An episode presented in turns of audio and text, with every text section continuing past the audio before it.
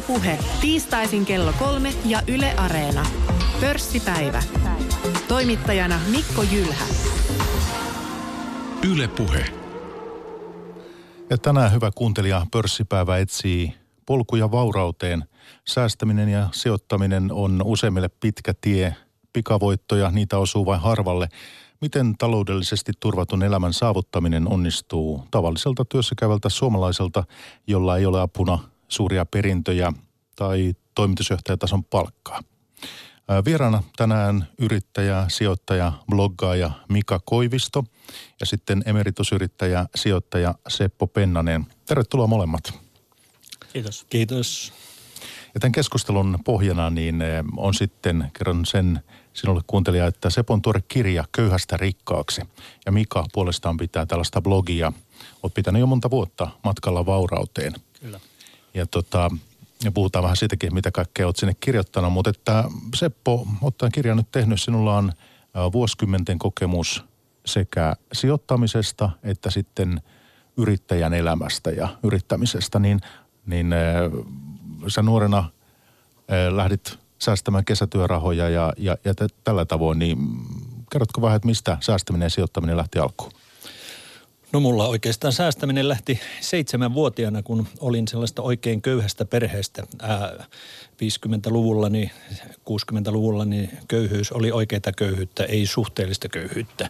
Ja sitten rahaa ei ollut nähnytkään ja sitten yksi ää, ää, sukulaismummo antoi mulle viisi markkaa rahaa ja jos sellainen köyhä lapsi yleensä saa rahaa, niin tuota, sehän menee ostamaan sillä karkkia tai leluja. Ja minä en mennyt, vaan minä menin pankkiin ja laitoin sen säästöön ja siitä alkoi sitten säästäminen ja siitä kautta sitten pikkuhiljaa sijoittaminen. Mitä ikään kuin köyhyys on tänä päivänä? Niin, kyllä se näyt, näyttää erilaiselta. Eli siis köyhyys on aina köyhyyttä ja, tuota, ja si, si, siitä mielelläni puhun köyhyydestä ja rikkaudesta, ja, mutta tuota, se ei ole mukavaa koskaan. Mutta tuota, siihen aikaan se oli sellaista todellista köyhyyttä, että silloin ei aina tiennyt joka päivä, että löytyykö sieltä kattilasta yleensä mitään syötävää, että meidän perheessäkin oli niin tiukka tilanne. No tuota, kun sitten tänä päivänä siis asut osa vuodesta Espanjassa ja osan Suomessa, niin kun kävelet ja liikut esimerkiksi täällä Helsingissä, missä nyt ymmärtääkseni asut kuitenkin talvi, äh, anteeksi, osavuodesta, niin, niin äh, miltä tämä kaikki näyttää? Tuolla kun kaupungilla kulkee, niin on, on suuret supermarketit ja jouluvaloja ja paljon kuluttamista. No kyllä tämä kuitenkin näyttää erilaiselta, mitä se oli silloin 60-luvulla, että tuota, kyllähän tänä päivänä äh, köyhyydessä kuitenkin äh, se suurin köyhyys tulee monta kertaa sitä kautta, että on sitten muita, muita ongelmia, josta, josta syntyy, että ei ole asuntoa tai, tai tällaista näinkään. Että, äh, sanotaan, että tällaiset perustarpeet tulee suurin piirtein tyydytettyä niin suurimmalla osalla, että harvoin varmaan tänä päivänä nähdään sellaista oikeaa nälkää Suomessa. No nyt sitten asut tosiaan osa vuodessa siellä, vuodesta siellä Espanjassa, niin se on tietysti tunnetaan tällaisena kohteena, joka vetää paljon suomalaisia. Ja varsinkin eläkeläisiä tietenkin perinteisesti, mutta ilmeisesti tänä päivänä myös nuorta väkeä entistä enemmän. Kyllä siis siellä on nyt, minä olen viisi talvea asunut siellä ja tuota, alussa se oli hyvinkin äh, eläkevetoista se homma, mutta vuosi vuodelta niin sinne tulee entistä enempi nuorta porukkaa, eli kaikenlaista media-alan ja puhelinmyynti, että monta kertaa kun se puhelinmyyjä soittaa, niin se soittaa sieltä auringosta eikä, eikä täältä synkestä Suomesta. Ää, äh, eli se porukka on lisääntynyt todella, todella valtavasti ja tuntuu lisääntyvän koko ajan. Ja tosiaan kun miettii esimerkiksi asumisen hintaa pääkaupunkiseudulla, niin se tuntuu ikään kuin – ymmärrän sen kyllä, että ihmiset lähtevät hakemaan myös niitä vaihtoehtoja vähän, vähän tämän pääkaupunkiseudun ulkopuolelta. No kyllä pääkaupunkiseudulla niin pienituloisen ihmisen, niin se on aika hankalaa olla ja kyllähän Espanjassa kaikki, kaikki laitanaan on Suomessa ruokaa 50 prosenttia kalliimpaa kuin Espanjassa noin selkeissä vertailussa tehdyissä vertailussa ja tuota, asuminen on etenkin uh, jos olet ostanut vielä sieltä oman asunnon, niin se on kolme kertaa halvempaa kuin Suomessa ja lähes kaikki tuotteet ovat huomattavasti edullisempia kuin Suomessa, niin e, en yhtään ihmettele, että näin tapahtuu, että kyllä Suomessa pitäisi niin tälle hintatasolla pystyä tekemään jotakin. Muuten meiltä karkaa sekä eläkeläiset sinne että nuoret sinne ja se ei ole yhteiskunnan kannalta kovin hyvä kehitys, vaikka nyt itse siellä asusteleekin. Voisitko hieman kertoa siitä hintatasosta Espanjassa, että mikä se, mitä eläminen siellä maksaa? Että No niin kuin sanoin, niin jos Suomessa ostaa, äh, Espanjassa ostaa ruokakorin ja 40 äh, eurolla, niin Suomessa se maksaa 60 euroa, eli erohan on silloin 50 prosenttia. Ja asuminen? Sitä, asuminen. Ää, no asuminen tälleen niin kuin esimerkiksi omistusasunto, mulla on semmoinen kolmio, noin 84 kolmio siellä verrattuna suomalaisen, siellä puhutaan vähän eri tavalla, neliöitä ei kukaan laske ja tälleen, mutta ää, niin siitä maksoin 100 000 ja se on oikein näppärä näppärä asunto ja siinä maksaa noin 100 euroa kuukaudessa kaikkinen veroineen päivineen, niin asuminen nyt, kun Suomessa vastaava niin kuin taloyhtiössä, niin se maksaisi vähintään kolminkertaisesti sen. Että ää, minusta Espanjassa asuminen niin kuin eläkeläisille esimerkiksi, niin se on asunpaisella vuokralla tai omassa asunnossa, niin talven aikaan säästää rahaa, kun asuu siellä. Ja monihan siellä asuu suurin piirtein sen puoli vuotta. Että lokakuussa mennään ja sitten huhtikuussa tullaan pois. Eli sellainen on suurimmalla osalla varmaan se rytmi siellä. Ja minusta se on säästämistä, ei, ei tuhlaamista, niin kuin moni luulee, että sinne tarvitaan miljonääri, että sillä voi elellä. Mutta kyllä siellä on hyvin pienellä tulella olevia ihmisiä, jotka pärjää sillä hyvin. Puhutaan eläkkeistä siis tässä keskustelussa myös ja puhutaan siksikin, koska se, se tässä sinun kirjassa köyhäksi, köyhästä rikkaaksi, niin se on keskeisessä osassa myös sillä tavoin, että kehotat nuoria, nyt ehkä 20 25-vuotiaita, miettimään sitä omaa tulevaa eläkettään. Tämä on hyvin niin tärkeä osa sinun kirjaa. Ja siksi meillä on hyvä puhua siitä tänään. Ja tämä oikeastaan on, Mika, myös sinulle semmoinen niin kuin keskeinen asia, miksi olet lähtenyt säästämään ja sijoittamaan, koska aikoinaan muutama vuosi sitten huolestuit omasta tulevaisuudestasi sitten eläkkeellä. Joo, joo se on tosiaan tuossa 2012 niin, niin tuli sellainen herääminen, että, että mä silloin asuin, asuin Los Angelesissa, että siellä tämä kulutaso on vähän, vähän isompi kuin Helsingissä ja totesin, että, että nyt, nyt jos menisi työalta, niin tota, olisin kyllä tosi, tosi pahassa lirissä, että, että ei, ei riittäisi edes kuukauden kuluihin, niin se mitä mulla oli säästettynä silloin. Että se täytyy, täytyy niin lähteä jotain tekemään ja lähdenkin aika radikaalisti siinä samalla opiskele sijoittamista ja sitten myöskin karsimaan omia kuluja. Ensimmäisen kahden vuoden aikana mä sain maksettua kulutusluottoa 35 tonnia ja samalla sitten nostin mun säästöt 10 tonniin. Et semmoisella. Että se lähti tästä huolesta, miten eläkkeellä pärjää ja lähdet sitä tekemään sitä muutoksia omaan kuluttamiseen ja kaikkea, mutta sehän on, jos kulutustottumuksiaan haluaa muuttaa, niin se on usein aika pitkä prosessi. Se ei käy välttämättä viikossa tai kuukaudessa, vaan vaatii, saattaa vaatia aika pitkän aikaa. Se, se vaatii, vaatii tosi pitkä aikaa, että edelleenkin niin, niitä aina tulee lisää semmoisia uusia, uusia jatkuvia kuluja ja sitten niitä karsitaan, katsotaan. Että mä itse käytän sellaista kuin äh, pareton äh, sääntöä 80-20, niin se, se 20 prosenttia oikeasti siitä sun kulutuksesta on se, mikä tuottaa siitä 80 prosenttia siitä mielihyvästä. Niin sitten koittaa niin keskittyä siihen 20 prosenttia ja yrittää saada se ylimääräisen pois. Minkälaisia kohteita olet itse sitten löytänyt, säästökohteita? Mitäköhän sitä olisi kaikkea? No siis lähdetään ihan, ihan siitä, että kilpailutetaan kaikki sähköt, vakuutukset. Siitä saa jo aika paljon, paljon niin kuin ylimääräistä, ylimääräistä pois. Että. Olet IT-alan yrittäjä tällä hetkellä. Kyllä, joo. Ollut kohta 20 vuotta alalla. Että. Ja tosiaan olit siellä Los Angelesissakin niin toimittajan alan töissä. Joo, siellä olin tämmöisessä uh, open source-tuotetta tekevässä yrityksessä olin, olin töissä. No tuossa Seppo puhuu elämästä Espanjassa ja tällä tavoin, niin mitäs sä sitten voisit kertoa meille vielä tuosta niin elämästä Yhdysvalloissa, että Joo, eli mä, mä oikeastaan lähdin silleen, uh, mulla oli, oli tavoitteena tai ha, halusin, mä olin opi, opiskelemassa jo aikaisemmin muutaman vuoden Yhdysvalloissa ja sitten jossain vaiheessa tuli sillä, että halu, haluan lähteä sinne ja sitten lähdin niin kuin selvittää, että miten, miten mä voisin, voisin mennä. Ja sitten tämä firma, mihin mä päädyin, niin se oli, oli mulle entuudestaan tuttu, niin, niin sitten kysyin, että haluaisitteko palkkaa mut sinne. Että, ja sitten menin tällaisen mutkan kautta, eli mä menin ensin Saksaan. Menin, olin siellä semmoinen puolitoista vuotta ja että odotettiin, että kaikki työluvat tulee, tulee ja sitten sit sen jälkeen pääsin, pääsin muuttamaan Los Angelesiin. Kuitenkin sä palasit sitten perheen kanssa Suomeen.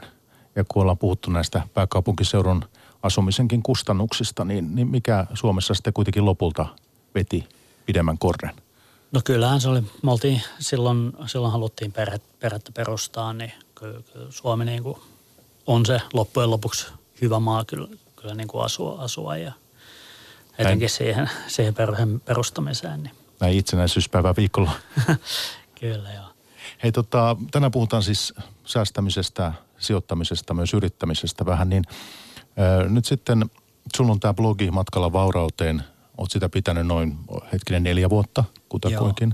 Niin ää, jos nyt pitäisi asettaa ikään kuin se, tässä on vaikka olla Helsinki-Turku välillä, siinä on noin 165 kilsaa, niin, niin missä kohtaa nyt oltaisiin? Oltaisiko Munkkiniemessä vai oltaisiko Salon kohdalla vai missä? Uh, missäköhän nyt olisi 40 prosenttia tästä näin, että uh, justiinsa tuossa laskeskelin viime viikonloppuna, että edellisen kuukauden passiivisia tuloja, että noin 40 prosenttia se kattaisi tämän, tämän, tämän hetken kuluista. Että Eli kuitenkin on, ollaan päästy hyvä vauhtiin. on joo sillä, että ne nyt kattaa, kattaisi as- asumisen, kattaisi, kattaisi kokonaan. Että ruokaa sille ei vielä tuotaisi pöytään, mutta Siirrytään nyt vähän puhumaan siitä, että millä strategialla, niin kuin hienosti sanotaan, millä suunnitelmalla te olette sitten markkinoilla ja 40 prosenttia ikään kuin matkasta takana, niin mitä esimerkiksi sinun sanotaan portfoliosta, eli mitä sinun, mitä suora, suomeksi sanottuna, mitä omistat, minkälaisia sijoituksia?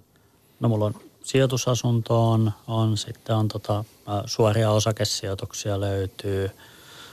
Sitten viime aikoina aika paljon sijoittanut vertaislainoihin. Et ni, niistä on pääasiassa tämmöisiä ä, kassavirtasijoituksia, mistä tulee sitä jatkuvaa, jatkuvaa tuloa. Sitten ei tarvitse välittää niin, niin hirveästi siitä, että mikä sen arvo on just tällä hetkellä. Että osakkeetkin on sellaisia osin, osinko-osakkeita pääasiassa, että Vertaislainat on tässä ollut viimeiset vuodet aika paljon niin kuin herättäneet keskustelua sijoittajien, piensijoittajien parissa. Sä tartuit niihin jo Yhdysvalloissa. Joo, 2013 jo tein, tein ensimmäisiä. Että silloin ei vielä ihan hirveästi ollut näitä toimijoita. Briteissä oli, oli, oli jokunen ja, ja Yhdysvalloissa taisi olla kaksi siihen aikaan. Että nyt niitä on ihan mieletön määrä. No entäs nämä riskit?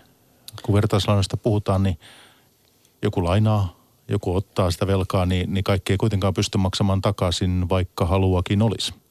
Joo, siis kyllähän niihin kun sijoittaa, tä- täytyy, täytyy tuntea se, että mikä, mikä riski niihin, niihin kuuluu. Että niitä on hyvin erilaisia, että mä en enää itse sijoita näihin perinteisiin vertaislainoihin, missä on, missä on niin kuin markkinan paikka ja sitten lainataan suoraan jollekin henkilölle, vaan siinä on tällä hetkellä yleensä joku tämmöinen, joka itse myöntä, yritys, joka myöntää sen lainan ja sitten se käytännössä siellä markkinapaikalla myy osan siitä lainasta pois. Ja sitten ne ta- tarjoaa myös takuita sille, että, että okei, että jos on 60 päivää myöhässä, niin me lunastetaan se sul- sulta takaisin. Et sillä vähän niin kuin tätä luototappioriskiä riskiä rajataan. On siinä tietysti sit riskinä edelleen se, että pystyykö se yritys lunastamaan lupauksensa. Että sitten joutuu punnitsemaan sellaista. Minkälaisia tuottoja sä oot viime vuosina noista vertaislainoista saanut? No tuossa viimeisin äh, keskimääräinen vuotuinen tuotto oli yli 13 prosenttia. Et mä sijoitan itse aika, aika moneen eri, eri, eri alustaan. Olen sillä hajauttanut osittain sitä riskiä ja, ja sitten myöskin siellä on hyvin erilaisia, että on, on niin kuin yritysluottoja, on, on asuntoihin sijoitetaan ja parhaimmillaan sieltä tulee jopa tuommoista 20 prosenttia. Mutta mä oon ymmärtänyt, kun tuota keskustelua hieman tuon aiheen ympärillä olen seurannut, niin myös ikään kuin kilpailua on tullut sinne enemmän ja palvelun tarjoajia, niin tarkoittaako sitä myös samalla, että tuotot sitten tuota tippuu? Kyllä silloin kun silloin kun tota, etenkin silloin kun sijoittajia lisääntyy ja sitä niin kuin rahaa on tarjolla, niin tietysti tuot, tuotot tippuu. Että sitten on hyvin, hyvin näitä erilaisia, erilaisia että, uh, y, yksi mihin mä oon alkuvuonna sijoitin, niin silloin sai jotain 15-16 prosenttia, nyt sieltä tulee enää 10. No, mutta sä ajat kuitenkin näitä vielä jatkossakin sitten harrastaa. Kyllä joo, ne on tällä hetkellä ainakin hyviä, sieltä saa hyviä tuottoja edelleen, edelleen kun vertaa, vertaa esimerkiksi osakemarkkinoihin pitkällä aikavälillä, niin siihen, siihen verrattuna saa hyvää tuottoa, mutta sitä pitää seuraa jatkuvasti, että miten se kehittyy, että koska sieltä pitää lähteä pois. Sä olet puhumassa, Mika, tuolla Sijoitusinvest-tapahtumassa, niin tuossa tossa nyt viime viikolla, mikä siellä oli ilmapiiri? Ainakin nyt takana on ollut hyviä vuosia, pitkä, pitkä nousumarkkina osakkeissa, niin kiinnostusta on paljon ollut ilmassa – Suomessakin piensijoittajien kohdalla, niin, niin miten kuvailisit tunnelmia? No kyllähän siellä pa- paljon puhuttiin niin kuin uhkista, uhkista ja mi- mi- mitä se tulevaisuus tuo. Eihän sitä kukaan tiedä, että mihin se kehittyy.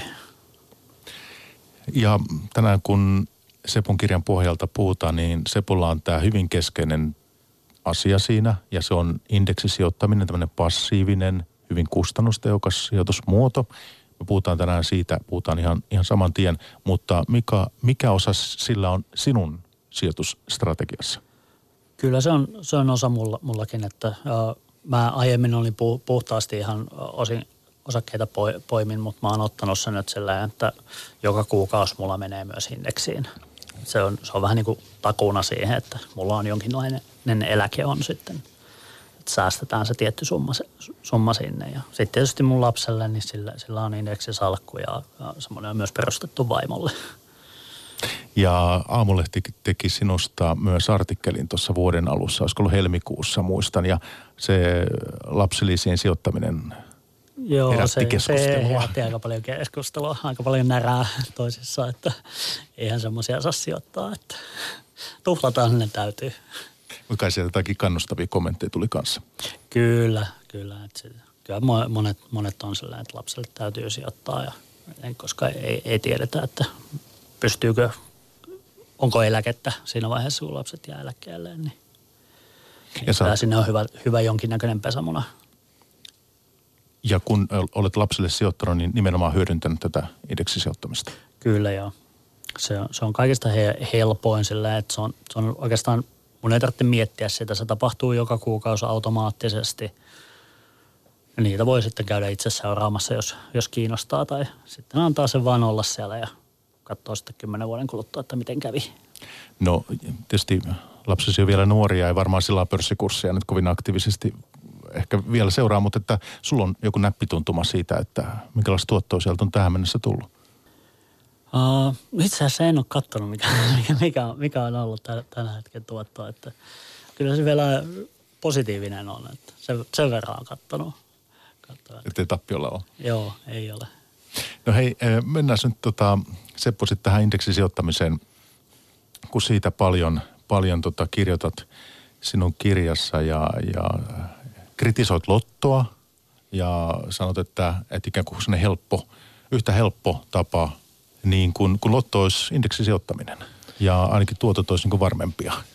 Tämä on yksi tämmöinen keskeinen ajatus. Aivan, kyllä, koska 93 prosenttia suomalaista on lotonnut ja ää, sitten 37 prosenttia suomalaista on sitä mieltä, että ainut rikastumisen tapa on lottovoitto, niin tuota, pikkasen kritisoisin tätä, että jos eurolla pelaa viikossa – lottoa, niin se tahtoo viedä 368 000 vuotta todennäköisyyslaskelman mukaan, kun se voitto tulee. Ja jos sitä nyt vaikka pelaisi 14 eurolla viikossa, se tarkoittaa 700 euroa vuodessa, niin senkin todennäköisyyslaskelma kertoo, että 25 000 vuotta menee siinäkin, että se on ihmisiässä, niin se on kohtuullisen pitkä aika odottaa sitä voittoa, kun Samaan aikaan, jos ajatellaan tuota 700 euron vuosittaista lottopottia, niin jos sen käyttäisi indeksisijoittamiseen koko työuransa ajan, niin, niin ää, saisi tupla eläkkeen reippaasti, jopa kolminkertaisen eläkkeen reippaasti, jos sen sijoittaisi indeksillä, sanotaan nyt kohtuullisella tuotolla, mutta nyt jos lähtee 10 prosentin tuotosta, niin sillä vastaavalla summalla olisi 368 000 40 vuoden päästä tuottoa. Ja vaikka se nyt olisi puoletkin siitä, niin kyllä sillä eläkkeen tuplaa joka tapauksessa. No nyt tässä vaiheessa, niin ennen kuin puhutaan tuotoista enemmän, niin meillä saattaa olla kuuntelijoita, jotka on sijoittamisesta kiinnostuneita. Ei vielä ehkä siihen ole ryhtynyt, mutta kiinnostusta on. Ja me puhutaan tästä indeksisijoittamisesta nyt tässä. Niin on olemassa indeksirahastoja ja sitten olemassa pörssilistattuja indeksiosuusrahastoja ETFiä. Niin voitaisiinko me vielä avata, Mika ja Seppo, avata tälle kuuntelijalle, että, että mistä me oikein nyt puhutaan, kun me puhutaan indeksisijoittamisesta? Niin, no minun mielestä siis tämä indeksi on hyvin pyrkinyt, pyrkinyt siitä lähtemään liikkeelle, koska ETF on sitten jo vähän toinen, periaatteessa hyvin sama asia, mutta vähän toisessa muodossa, niin tästä indeksistä lähtemään liikkeelle. Ja sehän tarkoittaa sitä, että ei osteta yksittäisten yhtiöiden osakkeita, vaan ostetaan tällaista pakettia. Eli esimerkiksi jos nyt ostetaan Suomi-indeksiä, niin se tarkoittaa, että sillä on vaikka 40 tai 50 yritystä ja ostetaan se paketti. Ja siinä on se hyvä puoli silloin, että silloin ei ole väliä, jos niistä 41, 40 yrityksestä vaikka yksi menee nurin, kun toinen taas menee huippu hyvin eteenpäin, niin keskimäärin on kaikki hyvin. Ja tämä sama Eli indeksi on tämmöinen kokonaispaketti ja sitä on silloin helppo ja turvallisempi ostaa kuin yksittäisiä osakkeita, koska yksittäisestä firmasta niin ei sellaista kurua löydäkään, joka tänään sanoisi, että mikä on tuplaantunut vuoden tai kahden päästä. Eli siis se on utopiaa sellainen, että... Ja siis jopa maailman parhaaksikin sijoittajaksi tituleerattu tämä Warren Buffett, niin on siis sanonut, että hänen mielestään monien kannalta niin indeksisijoittaminen olisi se paras vaihtoehto. Joo, ja hän löi tästä kuuluisan vedonkin, miljoonan dollarin vedon, ja, ja tuota, että indeksit voittaa tällaisen spekulointisijoittamisen. Ja tuota, hän voitti tämän vedon ennen aikaisesti. Ja, ja hän on sanonut, että siis tavallisen kansan ei kannata yrittääkään voittaa indeksiä. Ää, ja, ja tästä minä puhun koko ajan sen takia, koska siis minä puhun siitä, että tavallisen ihmisen sijoittamista niille ihmisille, ketkä ei aikaisemmin ole sijoittanut ollenkaan, niin tämä indeksisijoittaminen on ainakin helppo lähtötapa siihen verrattuna siihen, että lähdetään hakemaan yksittäisiä osakkeita. Joo, kustannustehokkuus. Se on siis tässä yksi keskeinen asia tämän hajatuksen lisäksi. Eli jos yksi yhtiö indeksissä menee konkurssiin tai mitä tahansa sattuu, niin, niin se oma sijoitustoiminta ei niin kuin tyssää siihen. Ja sitten se, että se on kustannustehokasta. Kyllä joo. Se on nimenomaan se kustannustehokkuus on, on niin kuin ja sä, sä voit indeksiin sijoittaa myös rahastoissa, mutta ETF, niin ne on, ne on vielä kustannustehokkaampia kuin rahastot. Eli kun puhut rahastoista, Mika, niin eh, ne on sitten tällaisia, että myös pankeista voi, voi sitten ostaa, mutta sitten on tämä ETF-puoli, joka on siis pörssissä, pörssikauppaa. Joo, siis ne on pörssilistattuja rahastoosuuksia käytännössä. No mihin kaikkialle Mika voi indeksien kautta sitten sijoittaa, että, että esimerkiksi jos tehdään nyt vähän ikään kuin hankalammaksi tässä, että mä annan vähän kovemman pähkinä, että jos mä haluaisin sijoittaa vaikka suomalaisiin pienyhtiöihin, niin sehän ei sitten indeksien kautta kyllä ole ihan niin helppoa. Joo, Suomessa ei taida olla, että maailmalta sitten löytyy, että USAsta löytyy, löytyy tuommoisia pienyhtiöindeksejä ja taitaa Euroopastakin, joo Euroopasta löytyy myöskin, myöskin itse asiassa itsekin sijoitan semmoiseen. Mutta esimerkiksi tämmöinen eh, kasvutarina, mikä meillä on ollut Suomessa, kun tämä Revenio Group – tämmöinen varsin hyvin kehittynyt yhtiö ja osake tässä, niin jos mä tämän tyyppisiä, tyylisiä haluaisin sitten, jos mä olen sen luonteinen sijoittaja, niin, niin silloin tämä välttämättä indeksi ei ole aina se Silloin ei, ei, ei välttämättä indeksistä sitä saa, mutta sitten sit voi käyttää tällaista äh, niin kuin ydinsatelliitti äh, portfoliota, eli, eli sulla on niin kuin se perus on sitä indeksiä, sijoitat johonkin indeksiin, tai, tai voi olla vaikka useampikin indeksi, ja sitten teet yksittäisiä poimintoja, mikä on sitten pieni osuus siitä sun koko portfoliosta. Kyllä, just sä puhut tästä 80-20, niin 80 voisi olla vaikka siinä indeksissä ja 20 osakepoimintaa esimerkiksi. No minä, minä en ole niinkään sitten tässä puhunut näistä vaihtoehdoista, kun minä olen yrittänyt vain tarjota tätä mahdollisimman yksinkertaista tapaa tulla tähän sijoitusmaailmaan niille ihmisille, ketkä tällä ei ole vielä ollenkaan ja kenellekään tämä olisi tärkeää, koska siis pienikin sijoittaminen, minä puhun europäivässä työuran ajan, niin – sillä tekee jo ihmeitä, niin siis saada entistä enemmän tätä tavallista kansaa nimenomaan mukaan tähän, niin silloin tällaiset äh, Mikan esittämät äh, jutut on sitten siellä kauempana, jos käy kiinnostamaan enemmän se. Ja minun ajatus on se, että pyritään mahdollisimman yksinkertaisesti ja unohdetaan pörssikurssit suurin piirtein ja liituraitamiehet ja, ja lottoaminen ja käydään tekemään pitkäaikaisesti töitä tämän sijoittamisen eteen nimenomaan tällaisessa eläkesijoittamisessa. Ja sen takia nuorisoon nimenomaan toivoisin tähän peliin mukaan entistä ahkeremmin. Kun olet tämän kirjan tehnyt köyhästä rikkaaksi Seppo, niin kuinka paljon nämä ajatukset ovat sitten kiinnostuneet? Kuinka paljon olet saanut vastakaikua? No kyllä valitettavasti ne, ketkä on minun kanssa kontaktissa olleet, niin ne on olleet jo sijoittamisesta perillä olevia ihmisiä, mutta selkeästi kirjastot on esimerkiksi, niin kuin varmaan siellä se on tavoittanut tavallista kanssa, eli yli 200 kirjastossa näkyy olevan ja siellä on ainakin välillä aika pitkiä jonojakin oli, oli kirjastossa sitä kirjaa, että ää, sieltä se on varmaan löytänyt nyt sitä yleisöä, kenelle se oli nimenomaan tarkoitettu tässä voi helposti käydä niin, että vähän niin kuin terveysvalistuksessakin, että, että sitä seuraa terveystietoja ja kaikkea tämmöisiä uusia, mitä sitten kerrotaan, niin, niin ne, jotka muutenkin ikään kuin liikkuu ja syö terveellisesti ja kaikkea tämmöistä. Että tietysti sekin vaara vähän tässä sellainen se tahtoo olla, että ihmiset, ketkä on kiinnostunut alasta, niin nehän koluaa kaikki nämä kirjat, mitä täällä tulee. Että Suomessakin kuitenkin tulee suhteellisen suppea määrä sijoituskirjoja, mutta minä väittäisin, että tämä on niin ensimmäinen tämmöinen nimenomaan vältetty kaikkia vaikeita sanoja. Se ETF nyt siellä on se vaikeana sanana, mutta yrittänyt senkin vääntää niin yksinkertaiseen muotoon, että, että ei mennä tä, tällaisiin sitten niin kuin Mikan tapaisiin, että kun Mikalla on sitten erilainen kokemus alasta, niin on helpompi sitten mennä noihin. Enkä, enkä tarkoita sitä, että tässä olisi minkäänlaista ristiriitaa, mutta minun, minun koko sanoma on sille ihmisille, joka ei ole aikaisemmin sijoittunut, että tervetuloa sijoitusmaailmaan. Tämä on helpompaa kuin lottoaminen ja tuottosampaa takuu varmasti. No ihan varmasti.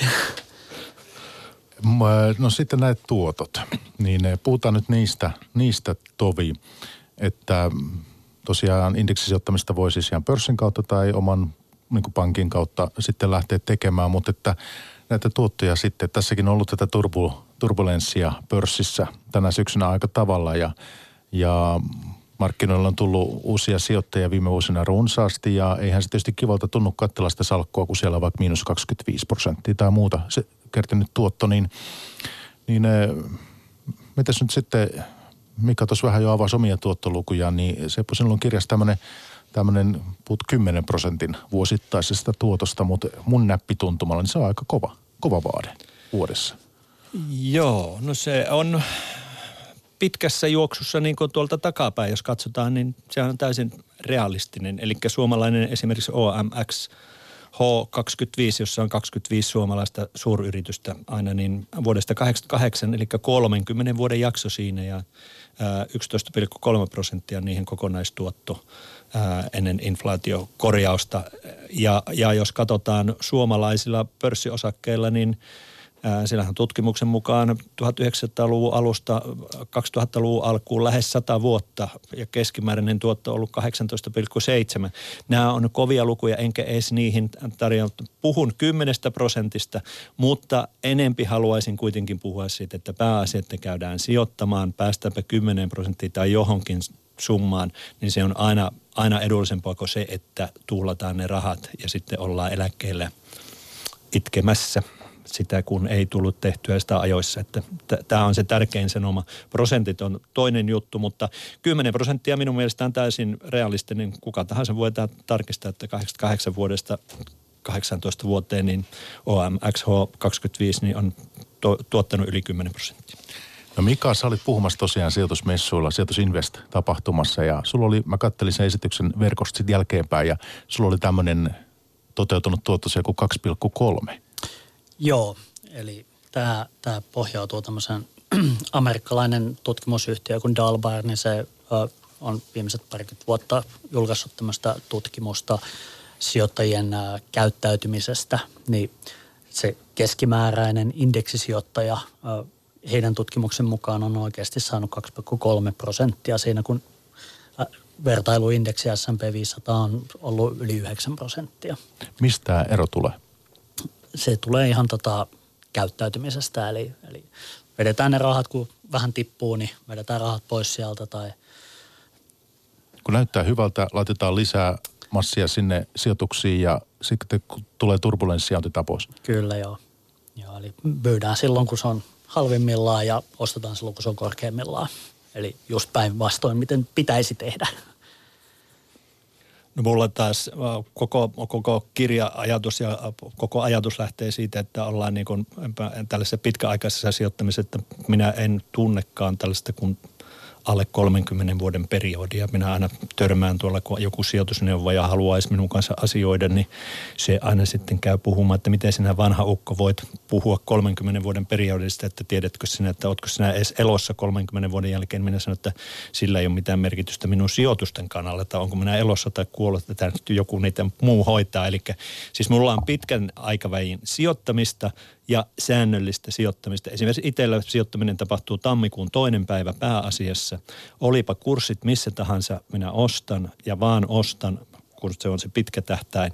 Ja, ja tuota, sitten katsotaan aina milloin rahan tarvetta on, että millä tavalla niitä sieltä poimitaan. Ja tuota, mutta kuitenkin, että pitkällä aikavälillä säännöllistä ostamista, koska silloin, jos kurssit on korkealla, saadaan vähän osuuksia, jos kurssit on matalla, saadaan paljon osuuksia. Ja myös huonona aikana niin tämä tuo tuottavaa tulosta, että sillä on hyvin huonon jakson, esimerkiksi tuossa laskin 2007 eteenpäin, niin, niin, niin siellä oli kolme erittäin suurta pudotusta siinä, siinä lyhyellä aikavälillä, mutta silti se homma jäi vielä plussalla, että, että pitkä aikaväli, säännöllinen aika, verot ja kulut huomioiden, niin, niin kymmenien vuosien sijoittamista puhuu. Minä, minulta ei voi saada sellaista ajatusta, että millä huomenna rikastus. Eli ei kannata hankkia kirjaa, jos sellaista ottelee. Joo, se on nimenomaan se, että monet niin sillä, että viisi vuotta on pitkä aika. Ei, ei. Se osakesijoittamisessa niin puhutaan tosiaan vuosikymmenistä ja mieluummin, mieluummin tämmöinen ikuinen – Eli mun, mun sijoitushorisontti on ikuinen, eli, eli mä sijoitan pääasiassa mun yrityksen kautta, niin se on helppo sitten jakaa, jakaa myös lapsille tai perheelle. Oot säkin Mika jotain myynyt joskus? Ainakin H&M sä kerrot. Kyllä mä, kyllä mä välillä, välillä että kun te, teen osakepoimintaa, niin se, se ei ole niin, niin tämmöistä passiivista, että välillä, välillä tehdään huonoja, huonoja päätöksiä ja sit, sitten realisoidaan ne tappiot ja jatketaan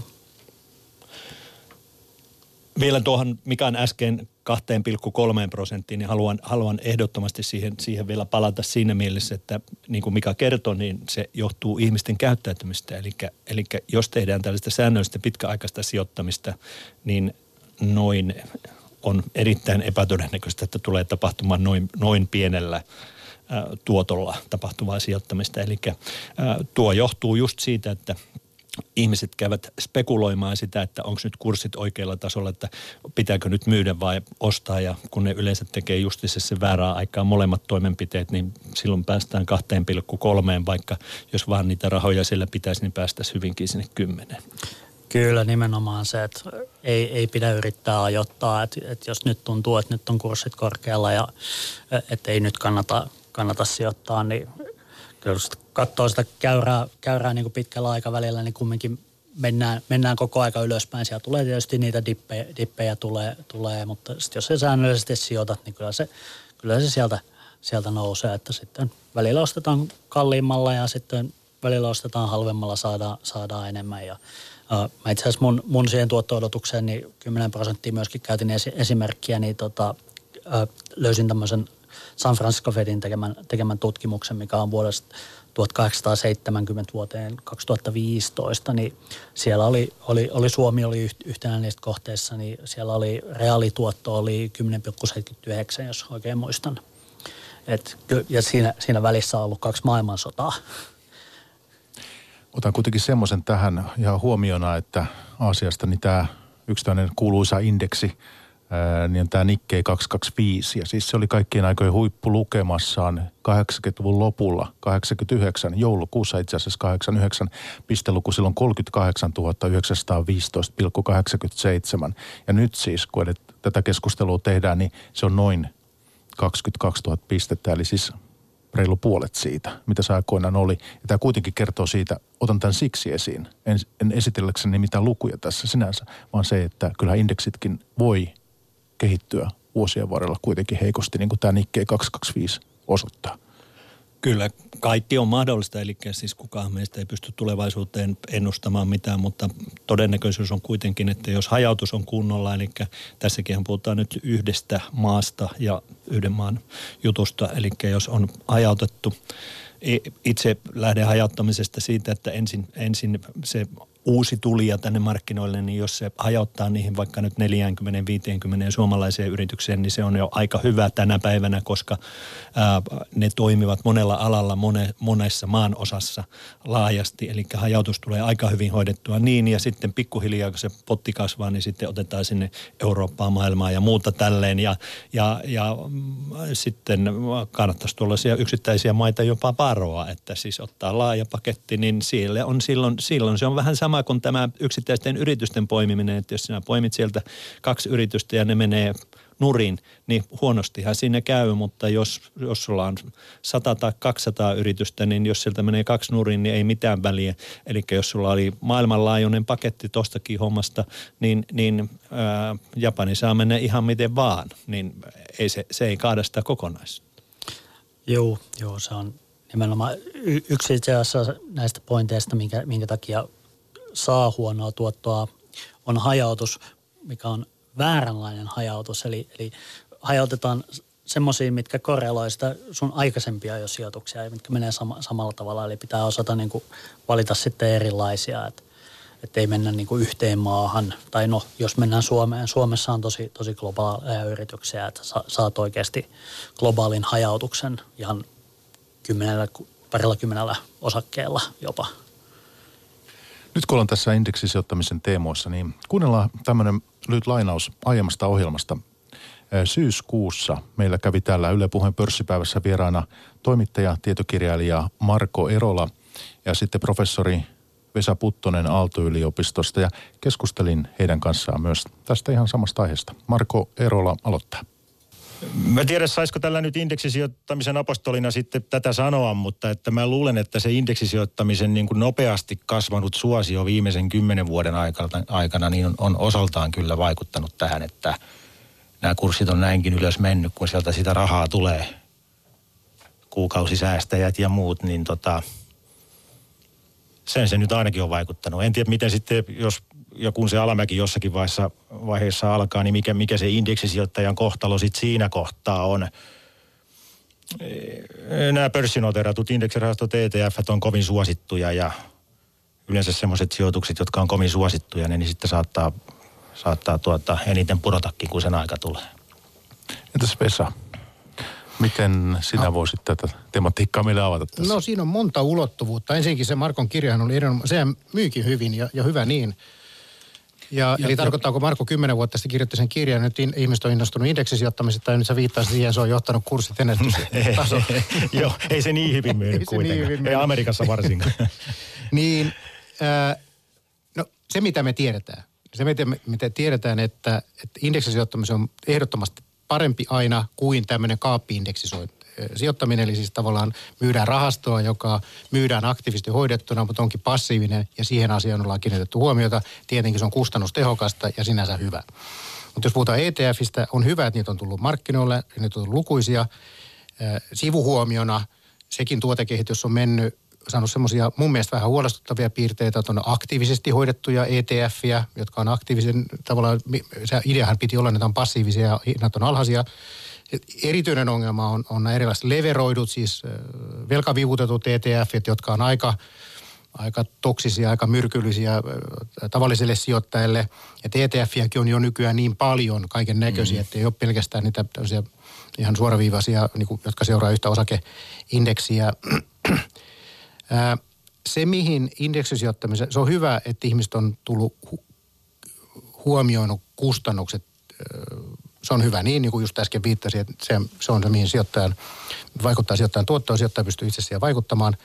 Sitä ei pysty mitenkään tutkimuksellisesti todesta, osoittamaan todeksi tai epätodeksi, että onko se johtanut jonkunnäköiseen arvostustasojen nousuun, koska indeksisijoittajahan sijoittaa tietysti sitten isomman osan niihin osakkeisiin, jotka on jo noussut, jotka, kun se on jo markkina-arvopainotteisia nämä indeksit. Mä itse vaan henkisesti, kun mä oon tämmöinen vastarannan kiiski, tämmöinen niin arvosijoittaja, mä en pysty sun surminkaan laittaa rahaa Applen kaltaiseen tai Facebookin kaltaiseen, jotka on totta kai valtavia menestystarinoita, mutta ne markkina-arvot on niin hervottoman isoja, että indeksisijoittajana sä tuut laittaneeksi joskus tiedostamattasi, että, että jos vaan laitat indeksiin, niin, niin kun sun kannattaisi katsoa, että mitä indeksi on syönyt. Ja indeksihän on syönyt sellaisia osakkeita, niiden paino on korkea, jotka on jo noussut kovin korkeaksi. Ja kun mä itse jotenkin aina ajattelin, että kannattaisi ostaa halvalla, niin indeksisijoittajia niin kuin rakenteellisesti ei tule ostaneeksi halvalla – että jokaisen sijoittajan niin omalla vastuulla. Et, et toinen tykkää äidistä ja toinen tyttärestä, että joku tykkää indeksisijoittamista, joku aktiivisesta. Ää, mutta on hyvä, että tämä on kasvanut tämä ilmiö. Mihin se tulee johtamaan, niin nobody knows, eikä pysty mitenkään osoittamaan, että mikä vaikutus siis on ollut mahdollisesti kurssinousuun.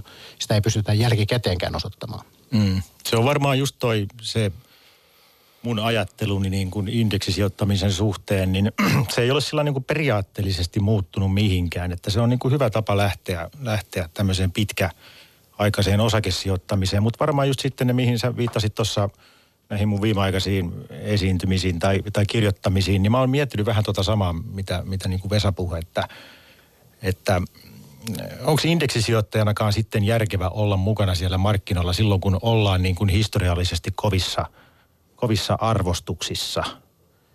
Ja jos me sitten siinä kohtaa myyn, niin onko me sitten ajottanut jotenkin niin kuin taas sillä tavalla, mikä ei kuulu indeksisijoittamisen henkeen. Että mä, totta, toi, mä suomesin tuossa pari vuotta sitten semmoisen kirjan kuin Huonosti käyttäytyvät osakkeet. Ja sieltä, sieltä jäi tota mieleen semmoinen ajatus, että sä et ehkä pysty lyömään markkinoita, mikä on niin kuin tavallaan kädenojennus indeksisijoittamisen suuntaan mutta sun on syytä väistää sen markkinoiden niin kuin pahimmat iskut. Ja no se on aavistuksen kryptinen ajatus, mutta joku mua siinä niin kuin viehättää, että, että mä oon nyt tällä kertaa ajatellut niin kuin markkinoiden pahimman iskun. Tulee se nyt koska sitten hyvänsä niin tota, väistää ja palata sitten indeksisijoittamisen ihmeelliseen maailmaan ehkä siinä kohtaa, kun arvostustasot on, on historiallisessa, historiallisessa keskiarvoissa tai mieluummin vielä alla. Ylepuhe pörssipäivä.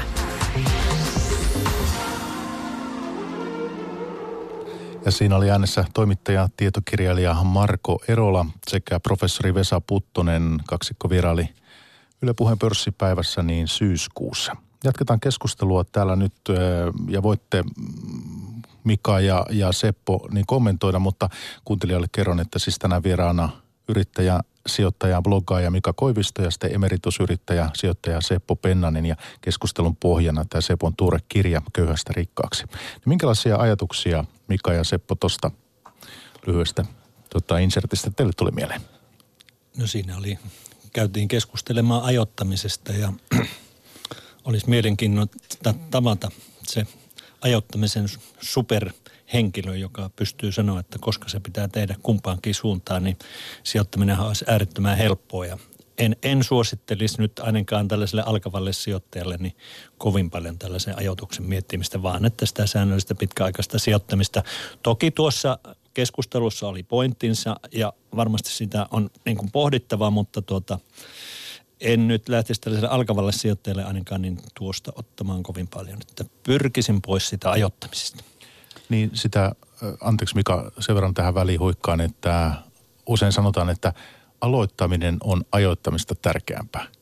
Ilmeisesti sitä Ky- tarkoittaa. Kyllä, kyllä. Eli siis minun mielestä niin, siis jokainen, joka nyt harkitsee sitä, niin se pitää tehdä tänään, koska jos sinä et tee sitä tänään, niin sinä et tee sitä huomennakaan. Nimenomaan. Se ajoittaminen on, aloittaminen on tärkeämpää kuin se ajoittaminen ja se ajoittaminen on, on ihan mahdotonta. Että itse olen, olen sen huomannut, että kun teen myyntejä teen aivan väärään aikaan, teen ostoja aivan väärään aikaan. Eli mieluummin sitten ostan pienemmissä erissä useamman kerran tai sitten myyn, myyn useammassa erässä. No tämä markkina on kuitenkin tällainen, tässä arvostustasot on aika kovia. Siitä kai monet ovat yhtä mieltä kuitenkin, niin, niin eh, nyt sitten ehkä sitä voisi vähän pohtia tässä, että, että onko tämä sitten niin kuin sijoittajalle, jos indeksi sijoittamista lähtee tekemään, niin kuinka helppo markkina tämä sitten on vai että minkälaiset seikat voisi sitten puoltaa sitä osakepoimintaa kuitenkin? Että kun säkin Mika oot paljon kuitenkin osakepoimintaa tehnyt, niin, niin näet sä niin kuin tässä tämän, tämän ympäristön ikään kuin vaikeana indeksisijoittajalle? Pitäisikö tämä jotenkin vielä ottaa huomioon? No siis onhan se, onhan se tietysti vaikeaa, vaikeaa niin alo- aloittaa tälleen näin, mutta toisaalta itse justiinsa sitä osakepoimintaa perustellut sillä, että, sillä, että okei, että mä en halua niitä indeksin huonoimpia, että siellä indeksissä on niitä huonoja ja sitten siellä on niitä hyvi, hyviä, että sitten mä yritän poimia ne, ne parhaimmat, että vaihtelevalla menestyksellä, että kyllä se, niin kuin se loppujen lopuksi kumminkin se indeksi sijoittaminen on niin kuin suurimmalle osalle järkevämpää, koska se poiminen on vaikeaa. Minusta tämä, tämä justiinsa pörssien seuraaminen ja tämä spekulaatioiden huomioon ottaminen, niin se, se on, koska siis kuitenkin pitkällä tähtäimellä, niin ä, yritysten ä, pörssikurssit tulevat seuraamaan niiden yritysten tulosta – Eli siis niihin kokonaistulosta, mitä ne, se on, eli jos tulokset nousee, niin pörssikurssitkin nousee pitkällä tähtäimellä. Ja välillä ne menee alas ja välillä ne menee ylös. Ja silloin kun se on isommasta paketista kysymys, niin kuitenkin suurin osa niistä yrityksistä tulee tekemään tulevaisuudessakin voittoa. Jos ne eivät tule tekemään, niin siellä on sitä varten on nämä toimitusjohtajat ja muut helposti irtisanottavissa sieltä, koska sitten etsitään sellaiset ihmiset, jotka tekee sitä tulosta. Ei toki kaikissa yrityksissä, jotkut yritykset eivät koskaan tee tulosta. Mutta siis minun mielestäni siis tämä spekulaatio just näillä pörssikursseilla niin on se haitallinen juttu, koska mielestäni tulokset perustuvat pitkällä aikavälillä yrityksen tekemään tuloksiin. Kun Seppo äh, kirjoitat ja puhut siitä, että tämä sijoittamisen ikään kuin pitäisi olla tämmöistä, näet sen ikään kuin kansankapitalisti, kansankapitalismina siinä mielessä, että et, et jokaisen näistä olisi niin kuin syytä kiinnostua ja syytä kiinnostua tulevaisuuden eläkkeensä tasosta ja toimeentulosta ja tämmöistä. Mutta kuitenkin sijoittamisellahan on, onhan se sanottava, hieman huono maine. Joo, no se... mieluummin lottoa kuin sijoittamista, koska sijoittaminen on ikään kuin jonkun toisen selkänahasta. Siinä on jotakin väärää.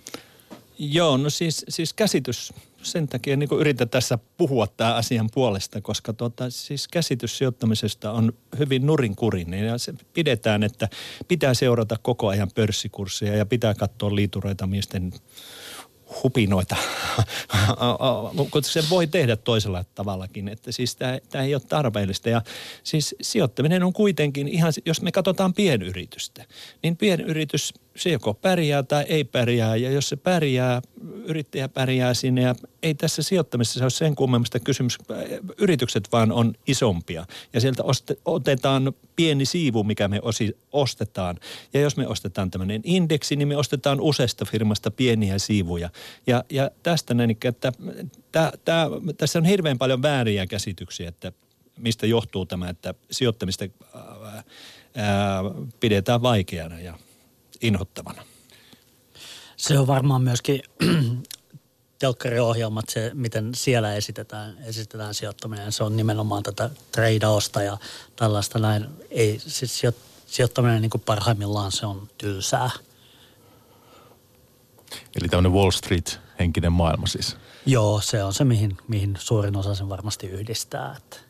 Ja just, ja media nostaa täältä sitten nämä äkkirikastuneet ihmiset. Ja esimerkiksi niin meikäläinen ei sellaiseen juttuun, kun ei usko, niin sitten ei ole kiinnostava. Koska siis ne äkkirikastumiset on niitä, niitä juttuja, millä saadaan niin median huomio, mutta tällaisella pitkäaikaisella puurtamisella, tylsällä sijoittamisella, niin kuin Mika sanoi, niin, niin ei tällä saada mitään niin esille. Ja sen takia silloin tämä vääristyy niin tämä kuva, että silloin tulee tämä pelaaminen tulee niin kuin tärkeämmäksi kuin tämä tosiasia, että mistä on. Eli siis jos meillä ei olisi pörssiä, meillä ei ole isoja yrityksiä, koska niihin rahoitus tulee sieltä pörssin kautta. Ja tämä on niin vähän vääristynyt tämä käsitys. Eli jonkun verran minusta sitä on niin ollut kuitenkin sellaista selkeää puhetta, että ää, pitäisi niin hidastaa tätä, että ei neljännes vuosittain katsottaisi näitä tuloksia ja, ja pitemmällä aikavälillä katsottaisiin sitten. Tultaisiin niin takaisin päin vähän sieltä. No mikä, kysyn tässä, meillä on vajaa 10 minuuttia pörssipäivää jäljellä, niin eh, Mika ja Seppo, mikä merkitys esimerkiksi Seppo sinun elämässä yrittämisellä sitten on ollut? Sä oot perustanut kymmeniä yrityksiä tässä vuosikymmenten varrella. Niin jos ajatellaan vaurastumista, jos on palkkatöissä, niin tietysti siinä on paljon säästämistä ja täytyy kuluja miettiä, mutta mikä osuus sinulla on yrittämisellä ollut omalla vaurastumisen polulla? No kyllä sillä merkittävä osa on ollut, koska niitä on tullut yli 40 perustettuja ja osa niistä on ollut kohtuullisen kokoisiakin. Viimeinen, viimeinen ainakin isompi oli, missä oli parista ihmistä töissä, niin, niin kyllä sillä on myös taloudellista merkitystä ollut, mutta siis nämä kulkee käsi kädessä. Myöskin sieltä tulleet tuotot on sitten sijoitettu kolmen, yli 30, lähes 40 vuoden ajan, eli, eli nämä on niin kuin yhteen ja samaa ja nykyään se firma, mikä sitten on vielä jäljellä, niin se on sitten sijoitusyhtiö. Eli että ei, ei näitä voi suoraan erottaa. Eli siis se tullut raha on sijoitettu ja nämä on käsikädessä kulkeneet. Entä Mika, sinä toimit IT-alan yrittäjänä tällä hetkellä, niin, niin miten sä avaisit yrittäjyyden merkitystä itsellesi? Kyllähän sillä on ollut ihan hirveä merkitys, että, että kun mä seuraan kuukausittain oma, omaa niin kuin tal- talouttani, niin kyllä se on niin kuin huomannut, että sen jälkeen kun mä ryhdyin yrittäjäksi, niin, niin on se kulmakerroin ollut kyllä huomattavasti jyrkempi kuin aikaisemmin. Eli, eli sieltä pystyy, pystyy niin kuin yrityksen kautta pystyy sijoittamaan paljon enemmän – No minä tästä yrittämisen puolesta aina, eli mulla on kaksi asiaa, yrittäminen ja sijoittaminen ja sen, sen takia esimerkiksi niin tuossa kirjassakin puhun paljon tästä yrittämisestä ja, ja siitä, että siis kannustan kaikkia yrittämään ja mulla on siellä esimerkiksi niin kuin siivooja esimerkki siitä, kun on itse toiminut alalla, eli kotisiivousalalla oli iso yritys ja, ja tuota, niin että äh, ihmiset voisivat moninkertaistaa tulonsa ryhtymällä yrittäjäksi hyvin yksinkertaisesti. Esimerkiksi tämä siivoja esimerkki on sellainen, että kaksin kolminkertaista, kun siivoojat on kaikista pienipalkkaisimpia ihmisiä, niin äh, kaksin kolminkertaista äh, tulonsa ryhtymällä yrittäjäksi ja, ja tarvitsisi parikymmentä asiakasta, jotka on yksinkertaisesti hommattavissa, niin, niin siis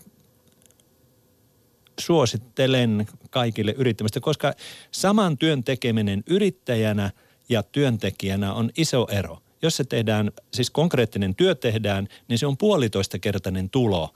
Ää, yrittäjä saa sitä samasta hommasta. No, laskelmia voidaan tehdä, mutta kyllähän se on myös toisaalta, päivät voi olla Mikallakin pitkiä, että, ja siinä on tietysti iso vastuu ja muuta, että ei se nyt aina varmaan niin helppoakaan.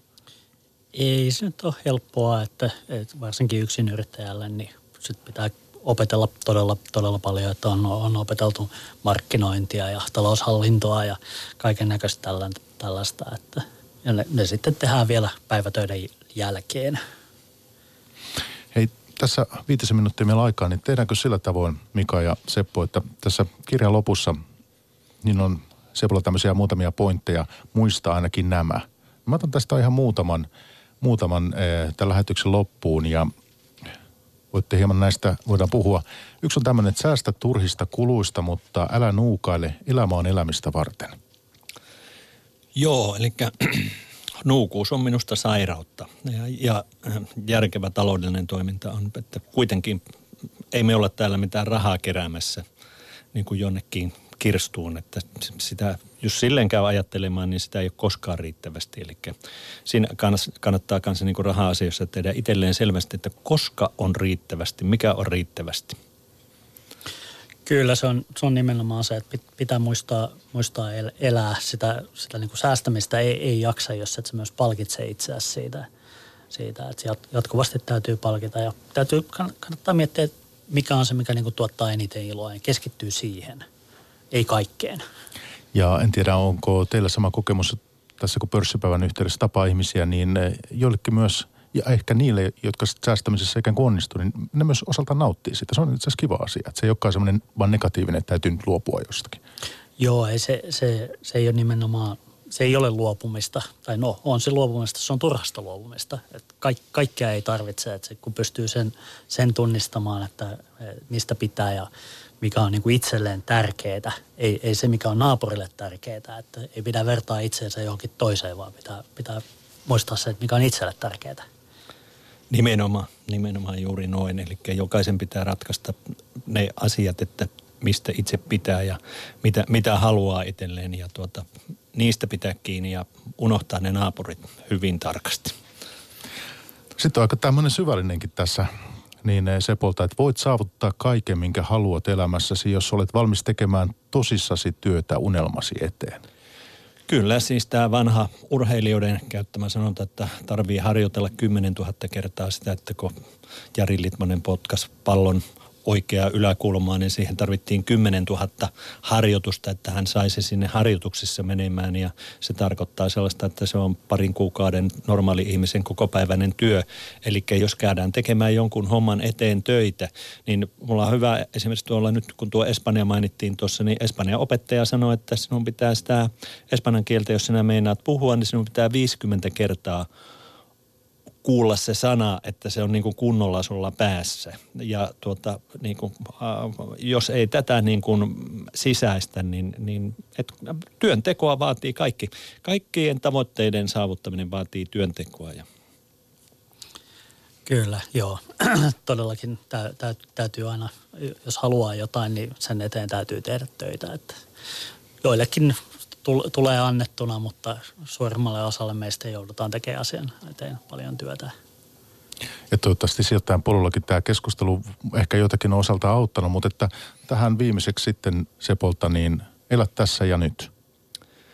Kyllä, se piti olla minun ensimmäinen kirjani, mutta sitten kustantajan kanssa keskusteltiin, niin sitten vaihdettiinkin, että tehdään sijoittaminen ensin ja sitten tehdään elämä tässä ja nyt. Eli siis unohdan menneet, niin kun se sopii tähän pörssiin oikein hyvin. Eli jos sinä et tehnyt eilen kauppoja, niin elä haikaille niiden perään.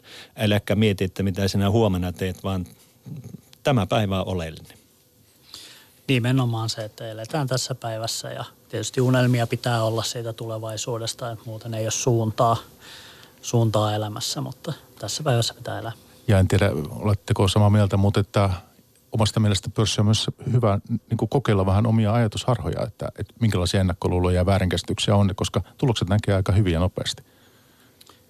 Kyllä, niitä, niitä näkee. No en tiedä näkeekö nopeasti, mutta kyllä sen näkee sitten. Kyllä siellä luulot karisee äkkiä, jos käy ainakin tähän yksittäisten osakkeiden kanssa pelaamaan, niin tota, hyvin äkkiä huomaa, että tota, emme tainnutkaan olla tuota Warren Buffett. Hei, aika kiittää emeritusyrittäjä, sijoittaja Seppo Pennanen vieraana tänään pörssipäivässä ja sitten yrittäjä, sijoittaja, bloggaaja Mika Koivisto matkalla varoite. Oli hienoa, että pääsitte käymään täällä vieraana. Kiitti. Kiitoksia. Kiitos. Ylepuhe Pörssipäivä.